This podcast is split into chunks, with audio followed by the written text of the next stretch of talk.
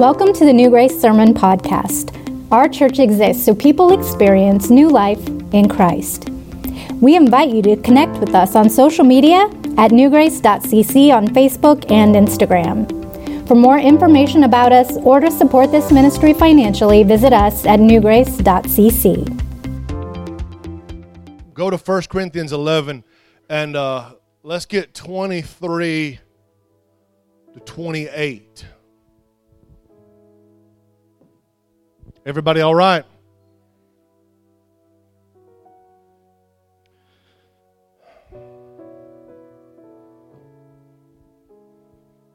You waiting on God to move, God's waiting on you to move.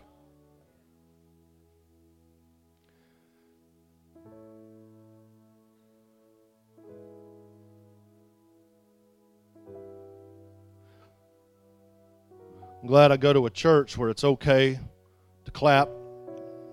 It's okay to rejoice. It's okay to be happy and excited. It's okay to get out of your seat and come down here and pray when the Lord is dealing with you and speaking to you.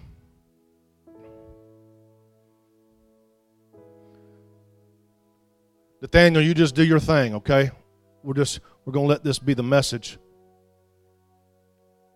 You know, I was gonna preach. Uh, I was gonna preach about Mary.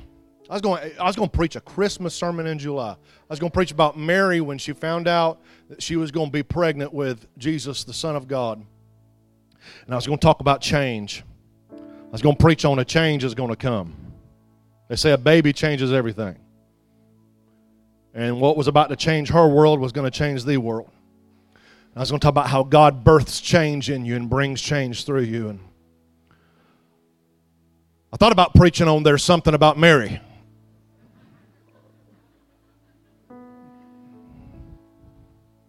Maybe we'll talk about change before we leave here today, or maybe at some point we'll talk about it soon. I've got some real strategic things I want to say over the next few weeks before August gets here, but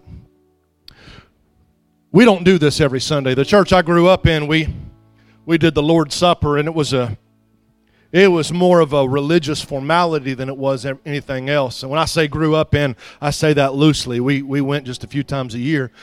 But every Sunday they did it, and there's nothing wrong with doing it every Sunday. There's nothing wrong with doing it once a year because we don't really have an expectation set on frequency. It, Jesus said, as often. As often as you do it, here's, here's how it needs to happen when you do it. And, and I'm telling you what we did growing up, what I was a part of, it's probably what most of us had seen. You know, it, the same group of men got those big old fancy looking trays Looked like a like an archaic medieval charcuterie board.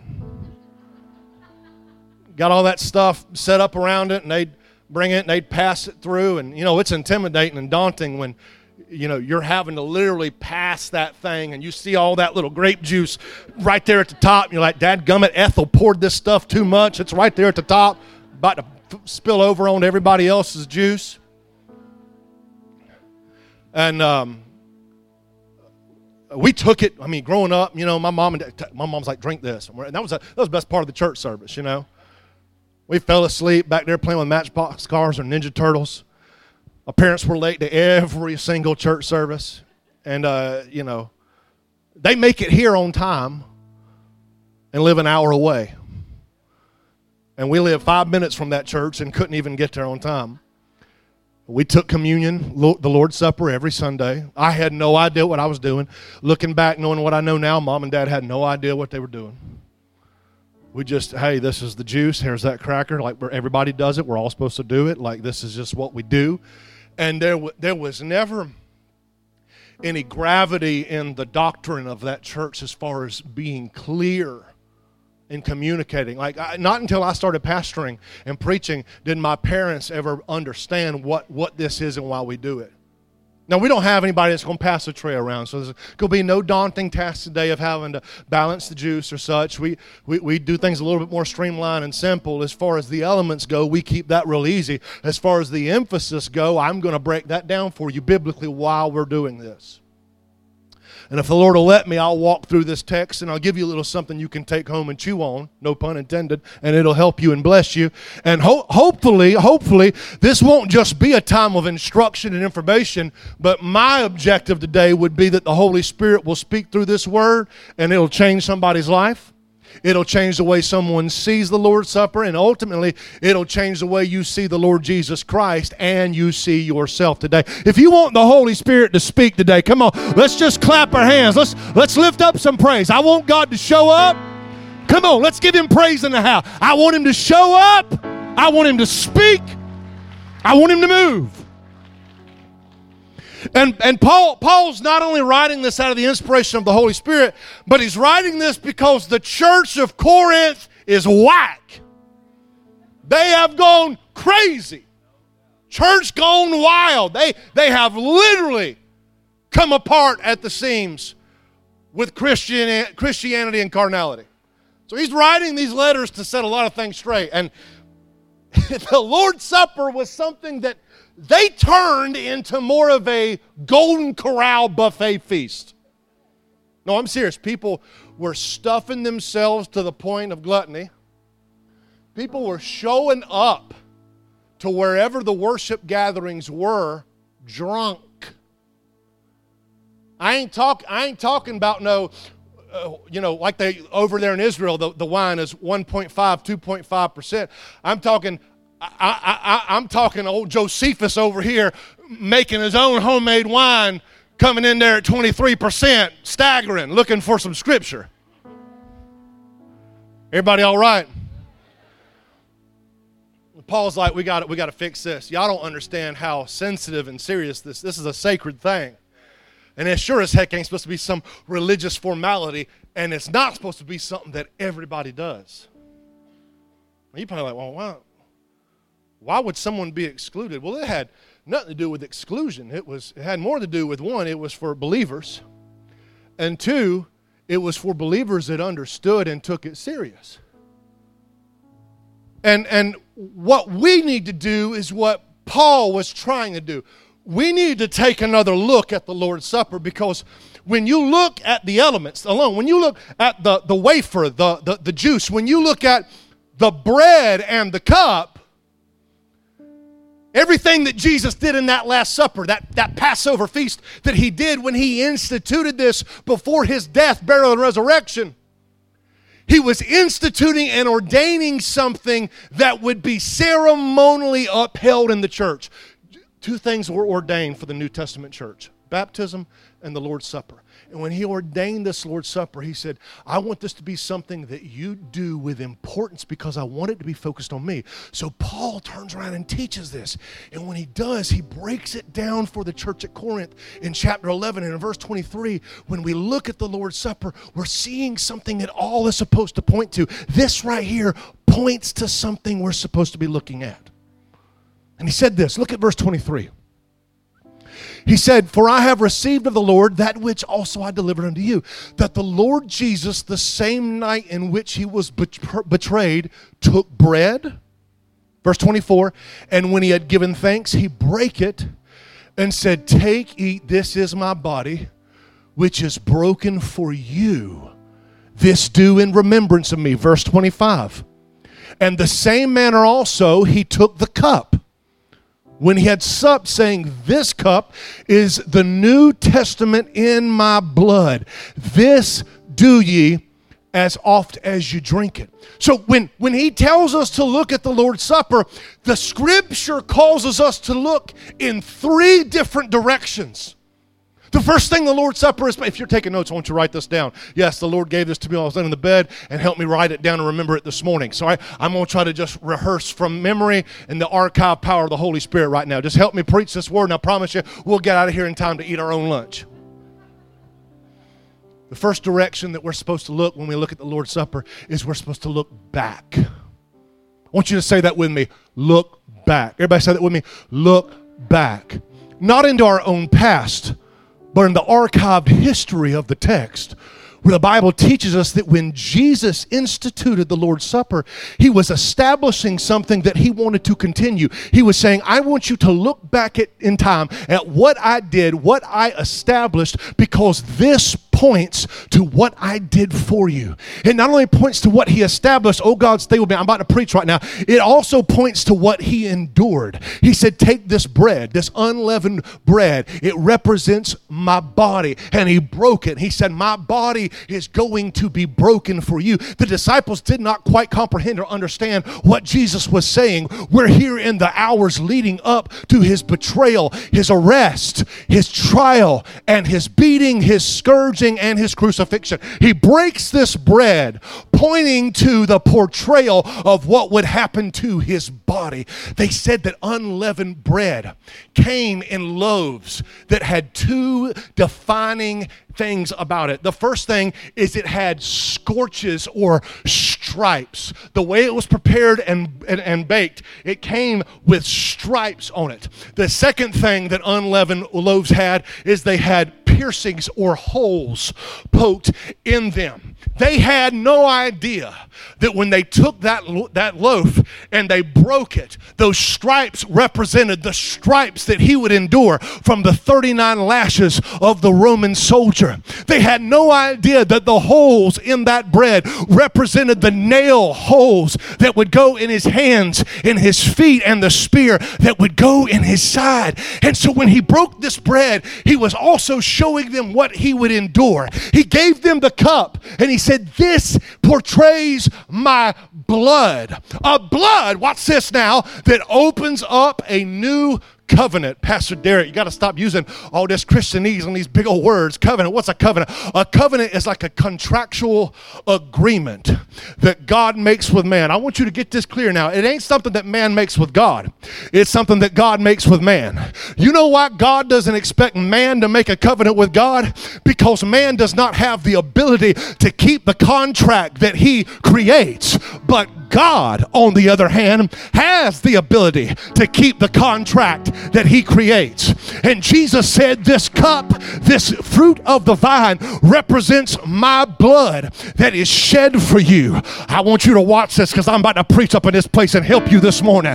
That blood ushered in a new contractual agreement that God was making with man. The first contractual agreement that God made with man was in law. The blood of bulls, goats, and the sprinkling of that of a pigeon dove and a heifer was the blood that was supposed to suffice the payment of sin year after year after year. But the blood of bulls and goats, the Bible teaches us, could never wash away or bring the remission of sins commuted by humanity. But I am glad to tell you and to report to you that the blood of Jesus was the last blood that God would ever require. It was the last blood that would ever be shed. It was the last last blood that God would ever demand or that God would ever need. So I need you to notify your face and notify the person next to you that because of his body and because of his blood, we can look back when we partake of the Lord's Supper and we can remember, we can make it Memorial Day all over again and recognize that it was because he gave his life's body, he gave his life's blood. He did it for you, he did it for me. He stood in the gap and he paid the price. Somebody better help me bless him on this Sunday in July. Yeah. I'm sorry. I have to apologize. I'm still not over it. I'm still not over it. I'm still not over that I'm under his blood. I'm still thrilled over the fact that he took my place. I am thrilled that when I stand in the courtroom of heaven, I will not plead my own righteousness. I will not plead my church attendance. I will not plead my works. I won't plead the, the power of my sermons. I will plead the power and the precious touch of his holy blood and his broken, resurrected body. Somebody help me. One more time, bless him.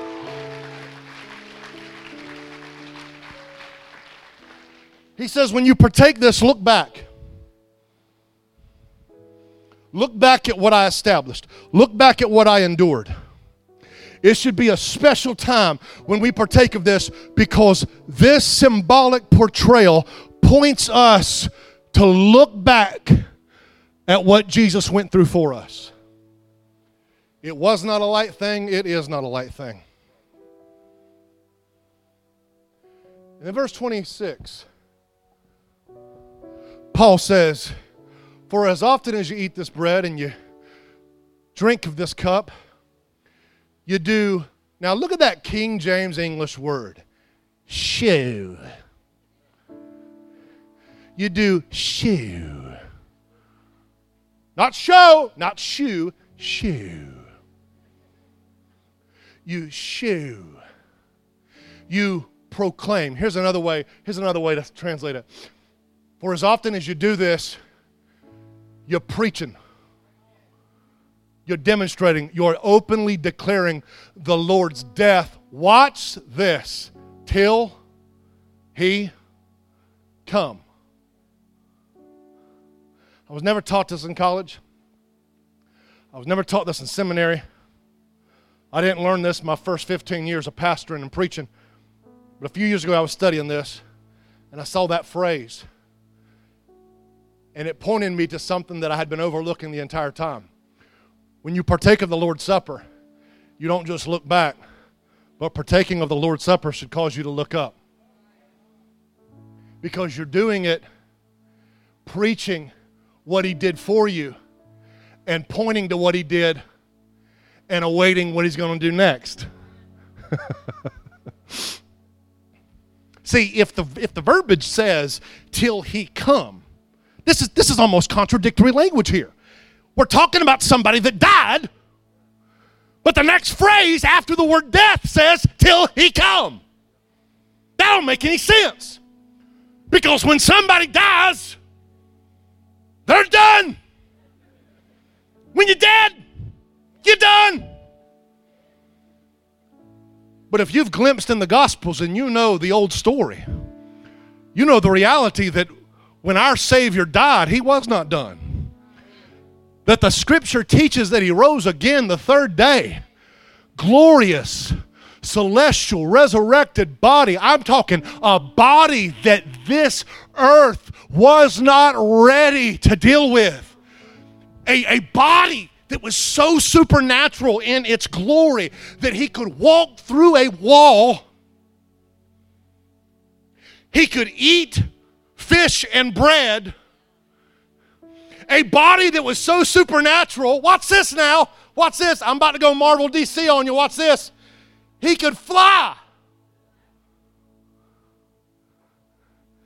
No wings, no propulsion system, no superjet technology, no cape. Acts 111. I'm talking before there was ever a Superman. My God, I'm about to throw this juice. Before there was ever a Marvel comic, before there was ever a Man of Steel. I'm talking about somebody who died, came back to life, because he who was 100% man was also 100% God. And after his resurrection, he ascended. And this doesn't, when I look, this doesn't just help me look up and remember that he's alive. It also helps me remember that one day he will arrive. The same one that sits at the right hand of the Father, right now, seated in glory in a place so splendorous and so beautiful and so glorious. That same God, one day, in resurrected celestial form, is going to part the clouds of the eastern sky. And every eye will see him. They will look upon him that they have pierced. And when he comes down, the church of the living God is going up. Can I can I go ahead and go on record? I ain't gonna be like one of them mysterious veiled TBN preachers and you don't know what I believe. I still believe that he's coming back.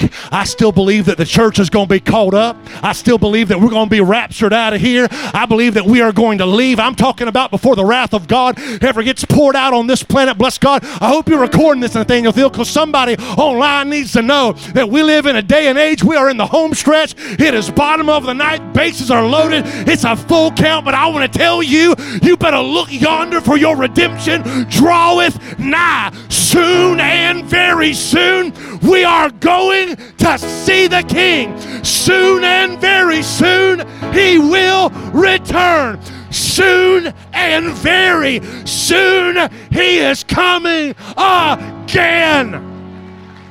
I wish I had somebody that was ready to leave this world. Somebody ready to pack their bags, stamp their ticket for another place, and head out of here. Somebody help me give him glory this morning. He said, he said, when you partake this, you look back, you look up. But then he tells us one more direction to look.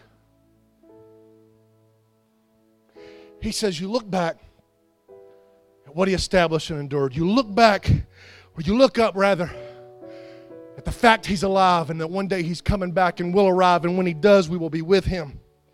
But he tells us this lastly. He tells us to look in. To look in. For he says something that that's just, it's, it, this is where the fear of the Lord merges with the graciousness of God. Because he says in verse number 27, look at it with me. Wherefore, whosoever shall eat this bread and drink the cup of the Lord unworthily shall be guilty of the body and blood of the Lord. Now, when, when you see that and you see that word unworthily, we'll, we'll easily take that out of context and think, well, I'm not, I'm not worthy. Did it land right here? That was a pretty good shot. I almost made it. That when we, we partake of this, and we're, we're taking something that points to looking back and looking up, it also has us look in because it tells us that there's a severity of partaking this Lord's Supper with a heart or spirit that is not set in spiritual alignment with God. That word unworthily used to scare me because I thought, well, I struggle with sin. I wish I was one of those preachers that could make blanket statements like that and be okay and say, I struggle with sin.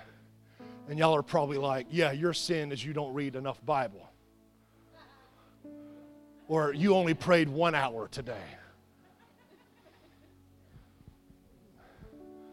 There's no way the pastor of the church deals with corrupt communication coming out of his mouth. There's no way the pastor deals with lust like everybody else in the room does. There's no way the pastor can get jealous or prideful or lazy or slothful. There's no way the pastor with the New Grace decal on his Mazda could ever road rage somebody on 441 on the way to church. Oh, now we now we getting real up in here. There's no way the pastor of the church could ever have any kind of underlying addictions that he has to walk through with the Lord. There's no way. The pastor himself is in some degree of recovery from some stronghold. I'm so glad that I don't have to get up here and play the religious card of I struggle with sin, but I can be specific and it points to people in the room and they say, Thank God there's transparency and honesty that if the man of God deals with such things like Paul did and Peter did, there's hope for us who are struggling in our sin today as well. I would read that unworthy thing and I'm like, well, I'm not worthy to, to do this not knowing that the worthiness was already rooted in Jesus and not in my ability. This has got nothing to do with our standing in God, like whether or not I'm deserving. None of us in this room are deserving of salvation. Everybody in the room deserves hell. If I got what I deserved, I'd be in hell right now. None of us deserve salvation. It's a gift freely given by God. This worthiness he's talking about is being out of kilter and out of alignment with God. In other words, it's taking this something that is so sacred and doing it with a flippant, carefree spirit.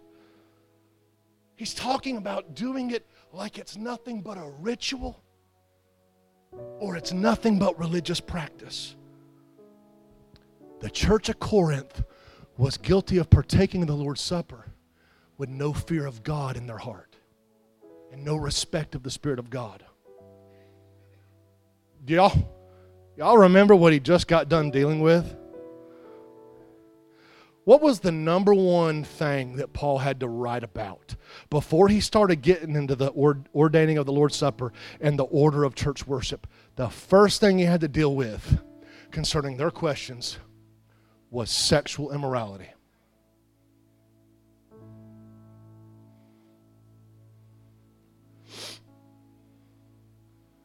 There's a pressing in my spirit today. Because the easier thing for me right now is to is to keep the blanket out, right? And just go, all right. When you do the Lord's Supper, you're supposed to practice verse 28. Look at verse 28. Let a man, this is before you take it, before you partake, Paul was saying, examine yourself, assess yourself. Stop, hold the bread, hold the juice, look into your heart, judge yourself, prove yourself. Let a man examine himself, so let him eat of that bread and drink of that cup. In other words, there needs to be a soul searching, heart stirring place with you and God where you go. Is there anything me and the Lord aren't talking about that we should be talking about? And I think it's interesting that he put the Lord's Supper on the bridge after he dealt with sexual immorality in the church. I wish I wish I could do what so many preachers want to do in situations like this and go, hey, if you're dealing with sin, you and God need to talk about it.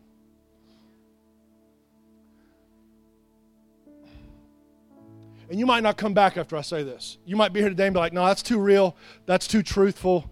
That I, can go somewhere down the road and get a patty cake sermon and feel good about myself when I leave and not have to deal with that conviction that happened in the room when that preacher went there. But I want to tell you what right now is killing the generation and the generation to come is sexual sin. It's destroying the framework of our faith from the inside out. It is listen, it is killing good Christian men and Christian women. Pastor Jeff and I just did how many was it? 3 or 4 parts? 4 part podcast on pornography and we got very real and talked about it. Uh, it's on NG Extras on the app. You can listen to it if you haven't already about pornography, a very real talk. I've actually had some men and women, young men and women, come to me already and say, You have no idea how timely and needed that content was for us. Satan, Satan knows, he knows how to get in. He knows how to get his foot in the door. And, and there's a lot of us, listen to me, we have put a stop to a lot of things that were harmful to our spirit, harmful to our representation of Jesus in our relationship. And I want to tell you one of the most undercover acts that Satan will establish in your life will be veiled in the covering of sexual immorality. It creeps onto our phones.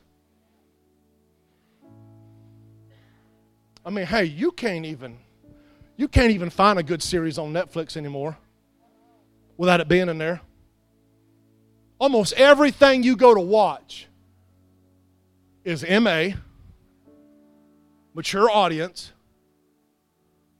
which is so funny that they call it mature audience. And a mature audience is going to be the ones watching it. If it was a spiritually mature audience, I wonder how many of us would just turn it off.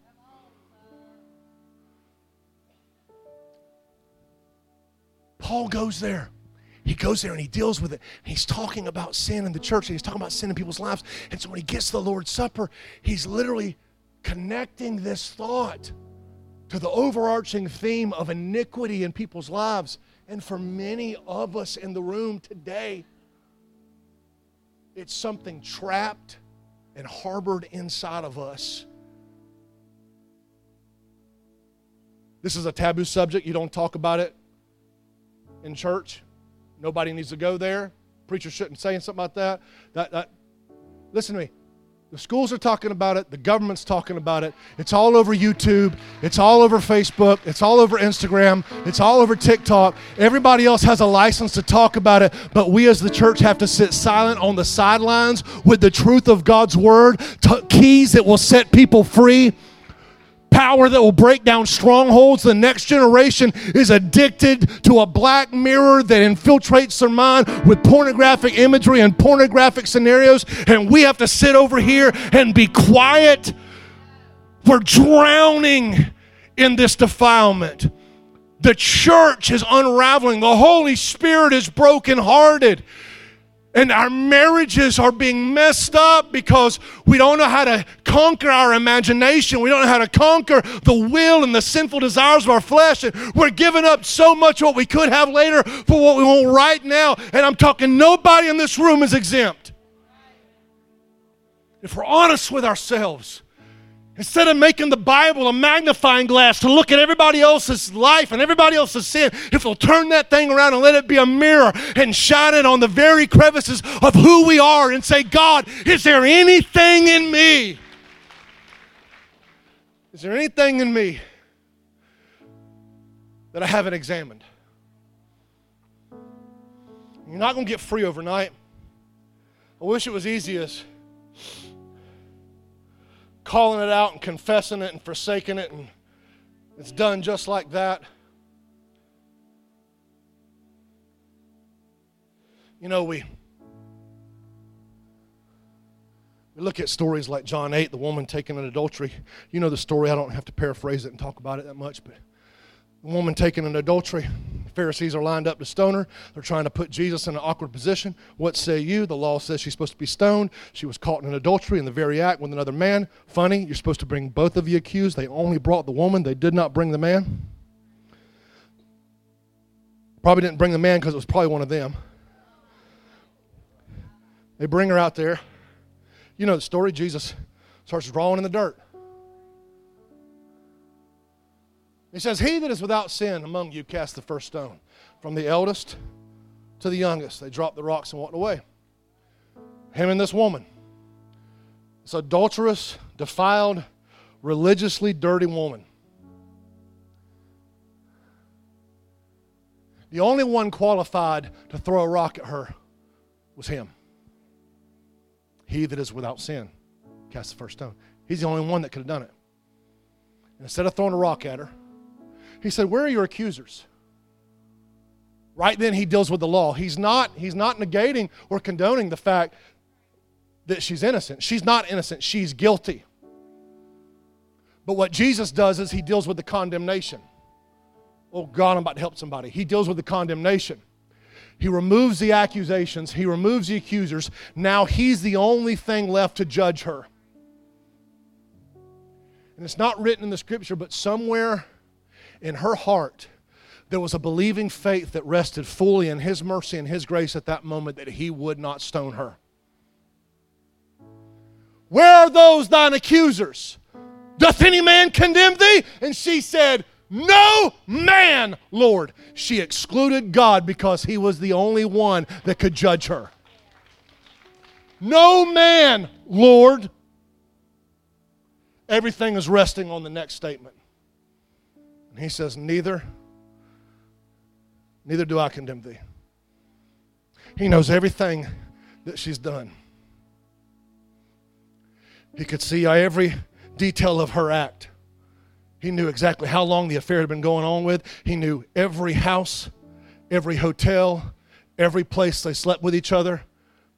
He knew how it affected her family, how it affected his family. He knew everything everybody was saying about her. He knew full well the weight and the gravity of her sin. And he said, I'm not condemning you either.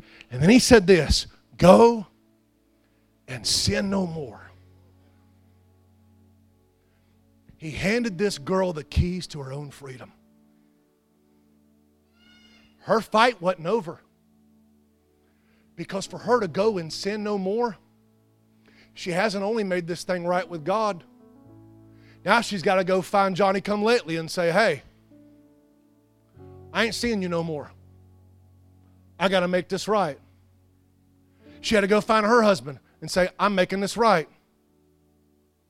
Everybody that had a misrepresentation of her life, she said, I'm going to make this right. And the battle began.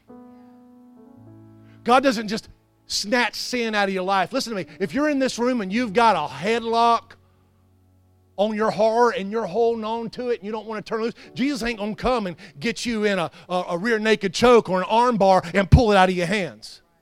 Jesus is a gentleman. He says, if you want to lay this down and walk in freedom, you can put it right here in my nail scarred hand. But I ain't to pry it from your hand. I ain't to pull your fingers off. If you want to lay this thing down, you can put it right here. And I can help you walk in clarity and confidence in who I am. And the reality at the Lord's Supper table today, his hand is outstretched. For that one in this room that's out of kilter or out of alignment with a holy God he asks you, look in. Question yourself. Question yourself. Is there anything? Y'all ever done that? Where in a moment of honesty with God, you said, Is there anything? And before you could even get the word anything out of your mouth, God said, That. You know why the Lord's Supper is so important? because it causes us to look in before we partake and we point to what Jesus did for us and what He's going to do for us. It causes us to look in and say, I'm going to get that right. I'm going to confess that. Before I partake of this, I want to make sure that I'm taking what God said in my life serious. So here's what I want to do. We got two boxes at the back. We got four boxes at the front. Most of these elements are at the front. I'm going to ask everybody to stand with me here in just a second. And we're going to all go get one. And you can stay at the altar with me. You can go back to your seat. It doesn't matter. And we're going to partake together. And I'm going to walk you through this. And we're going to, listen to me, we're going to honor the Lord in doing this together. And we're going to allow Him to meet, meet, our, meet our needs, speak to our heart, and work in our spirit right now. Come on, stand with me.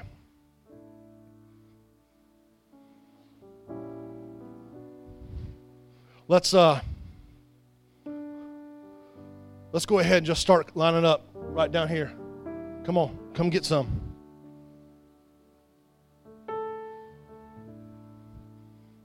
Come on, I ain't got to coach you through it. Y'all just go. Go get you, get, get you get you an element. And listen, if there's somebody that's, that's not getting one and, or, or not participating, that, that's none of your business. That, that, may, that may say more about their spirituality than it does less. There have been times in my life where I did not partake because I knew in my heart I wasn't ready to get serious about the things that God was pointing out. And I was like, I'm not, I'm not doing that. I'm not going to take that flippantly. I'm not taking that religiously. I'm going to take it seriously. And if I can't take it to heart, I'm not taking it in my hand.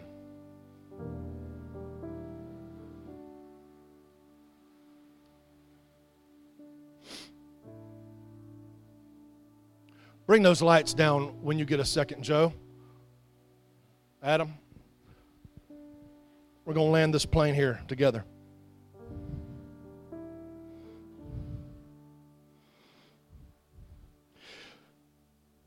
Jesus said these elements cause us to look back, they cause us to look up, and they cause us to look in. I want you right now to close your eyes. I want you to draw a circle around yourself. I want you to bow your head. And I want you to go before God with me right now. And we're going to examine ourselves.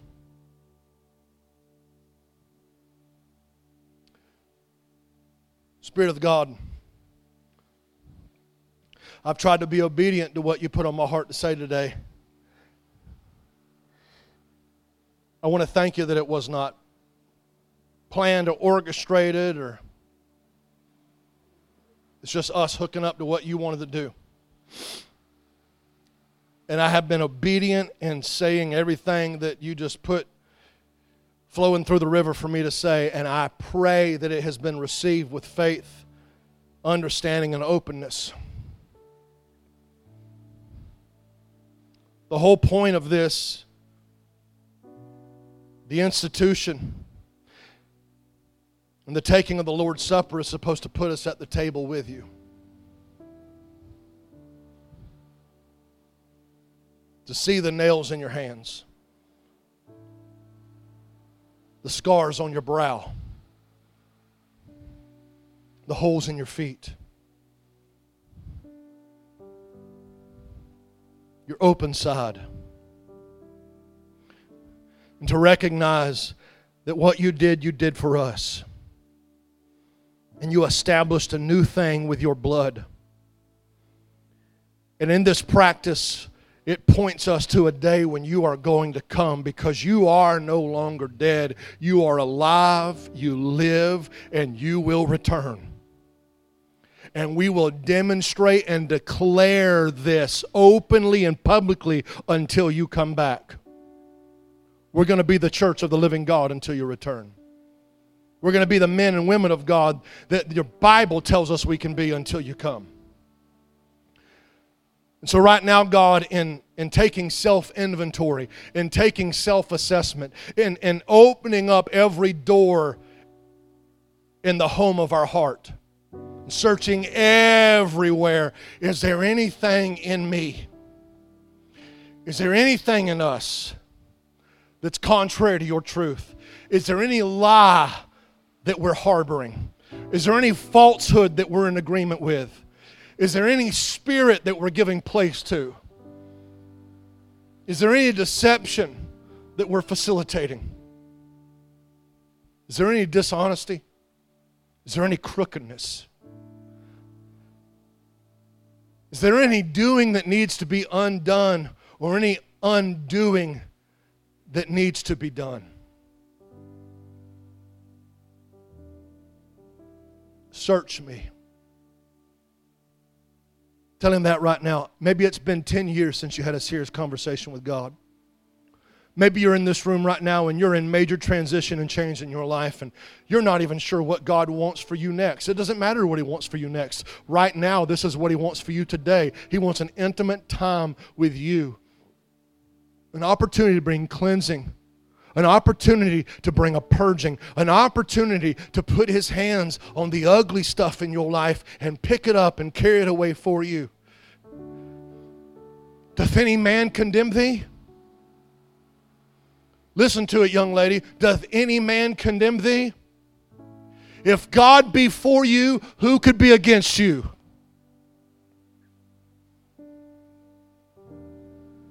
Who shall bring any accusation or condemnation to what Jesus forgives? God is handing you the key to your own freedom today, sir. And He's saying, Put it on the table. I can handle it. Do you not see the scars in my wrist? Do you not see what I went through? Don't overlook it. Look back at what I've done for you.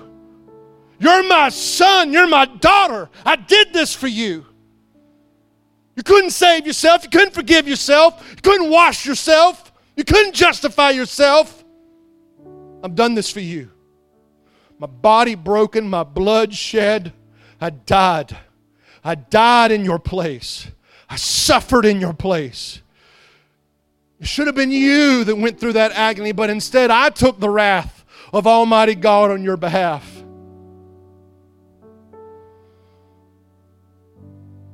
But I'm not a dead Savior, I'm a living Savior. I'm alive. I am seated at the right hand of the majesty on high. I will come for you. I will come. I yes, I left. I left and I went away, but I go to prepare a place for you. And if I go, I will come again and I will receive you unto myself that where I am there you may be also. I am coming back. I am coming back. I know, I know the cultural climate of this world is getting worse and worse. I know the days are getting darker. I know society is getting dirtier. I know that things are not going to turn around in this world or in this country until I come back. So keep looking up. Be of good cheer. Be of good cheer, O faint of heart, and look up. I will return.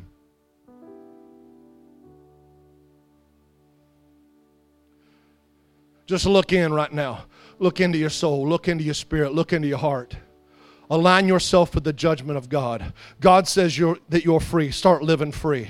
God says if you confess it and forsake it, there's mercy for you. Come on, put it on the table. Just put it in His hand right now. You ain't got to say it out loud. It ain't nobody else's business. But let your heart, your mind, and your confession go there. Put it in God's hand. It's not going. It's not. Listen to me.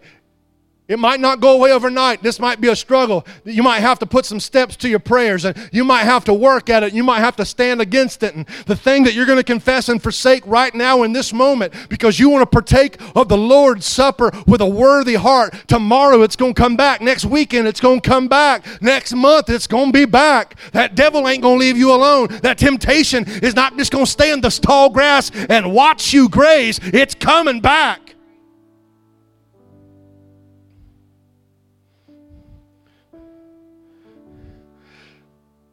You're at the table, and God Almighty, with his hand outstretched, says, Son, will you give that to me so I can take it from you and I can set your heart right?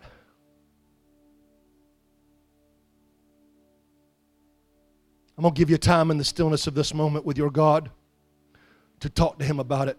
You've asked, He spoke. Now you tell Him all your heart. He has shown you your heart. Now you tell him all your heart. I want you to listen to me. I felt like the Lord pressing me to say this. I need to, I need to help somebody here. Before we take this step together, I need to help you.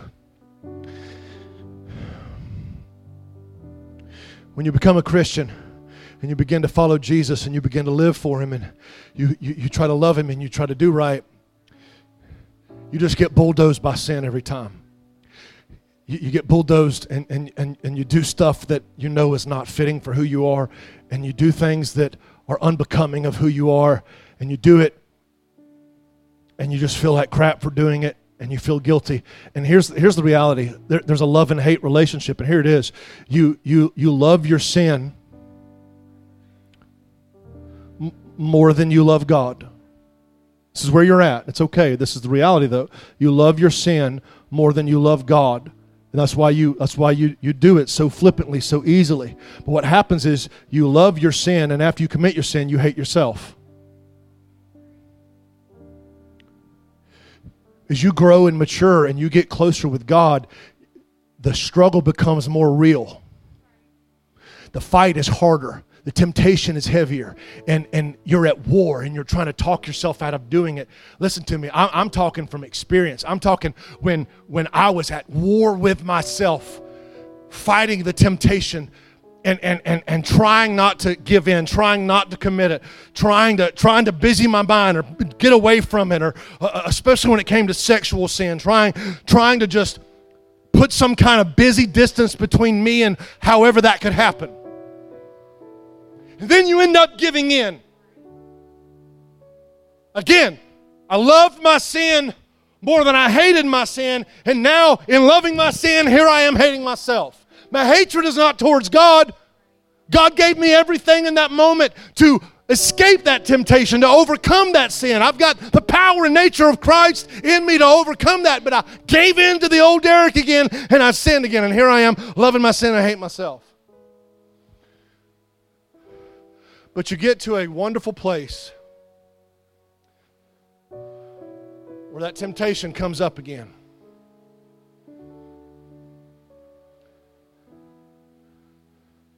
They send you that message.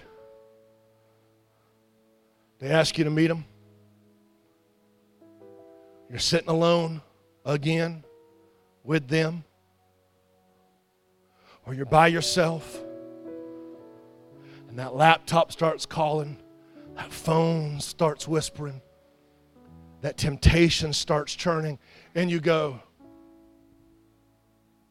You're not worth it.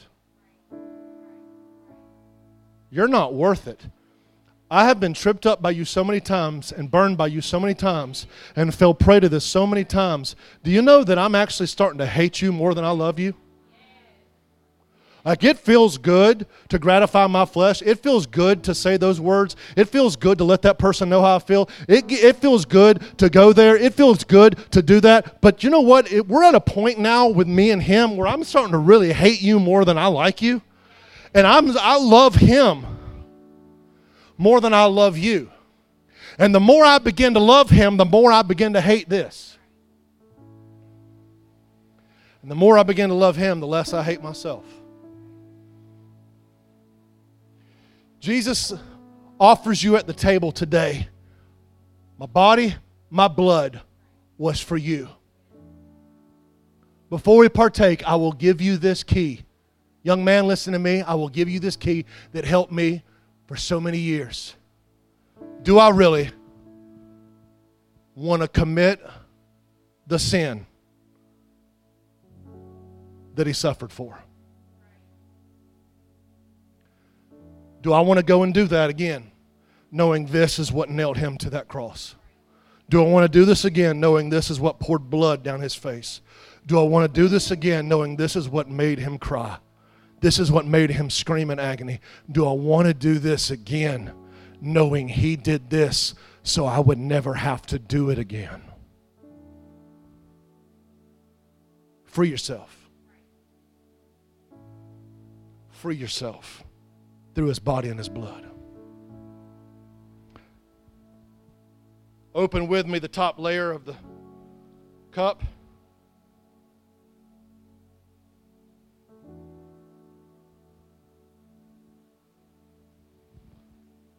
Talk about your spirit getting tested. That was that was difficult for me. First, we partake of the wafer, which is the bread, unleavened bread unleavened in which there is no corruption, like his body, like his life, broken for us.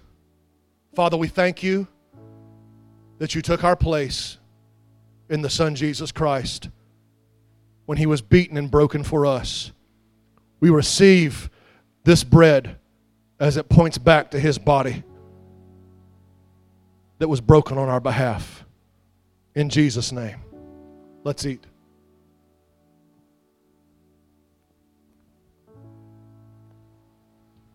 Carefully open the cup.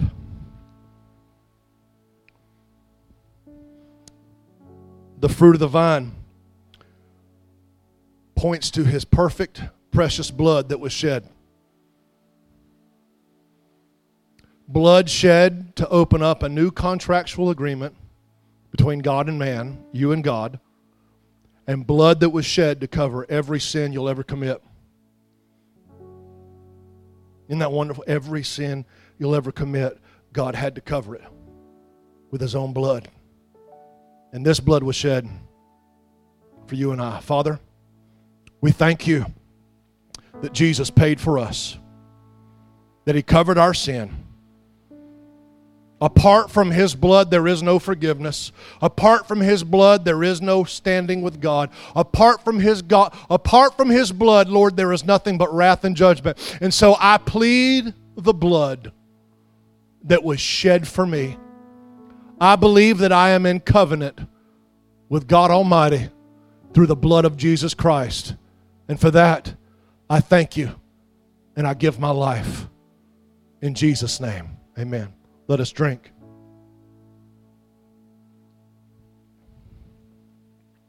You can set your trash in the seat. You're welcome to keep it with you and then throw it in one of the trash cans when you leave here today. Can we pray? Father, we thank you so much.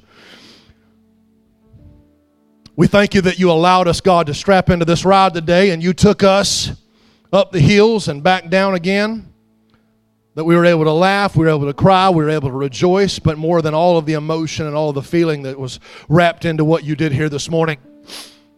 We thank you, Holy Spirit, that you showed up and that you spoke up, that you pointed into the, the depths of our hearts and caused us to look in and see a need for cleansing and confession, to see a need for rightness and righteousness I don't want to mess this up before I go to bed tonight.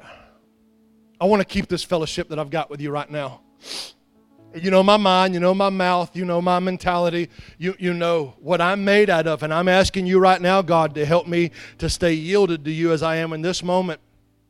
That when my patience is tested later, that when temptation tests me later, that when sin tries to rise up, when sin nature tries to rise up, that I will reckon myself dead indeed to that sin and alive unto you. Can we pray this all over the house? Lord, help me to love you more than I love my sin. Help me today to start a love relationship with you and a hate relationship with my sin. To see it for what it is, to call it for what it is, to forsake it for what it is and to come to you with an open heart of alignment and agreement and be the man or woman of God that you want me to be. I love you and I bless you today and I thank you for speaking and moving in Jesus' name. Amen. Thank you so much for listening. Don't forget to hit the subscribe button on your favorite podcatcher. New episodes are posted on Tuesdays.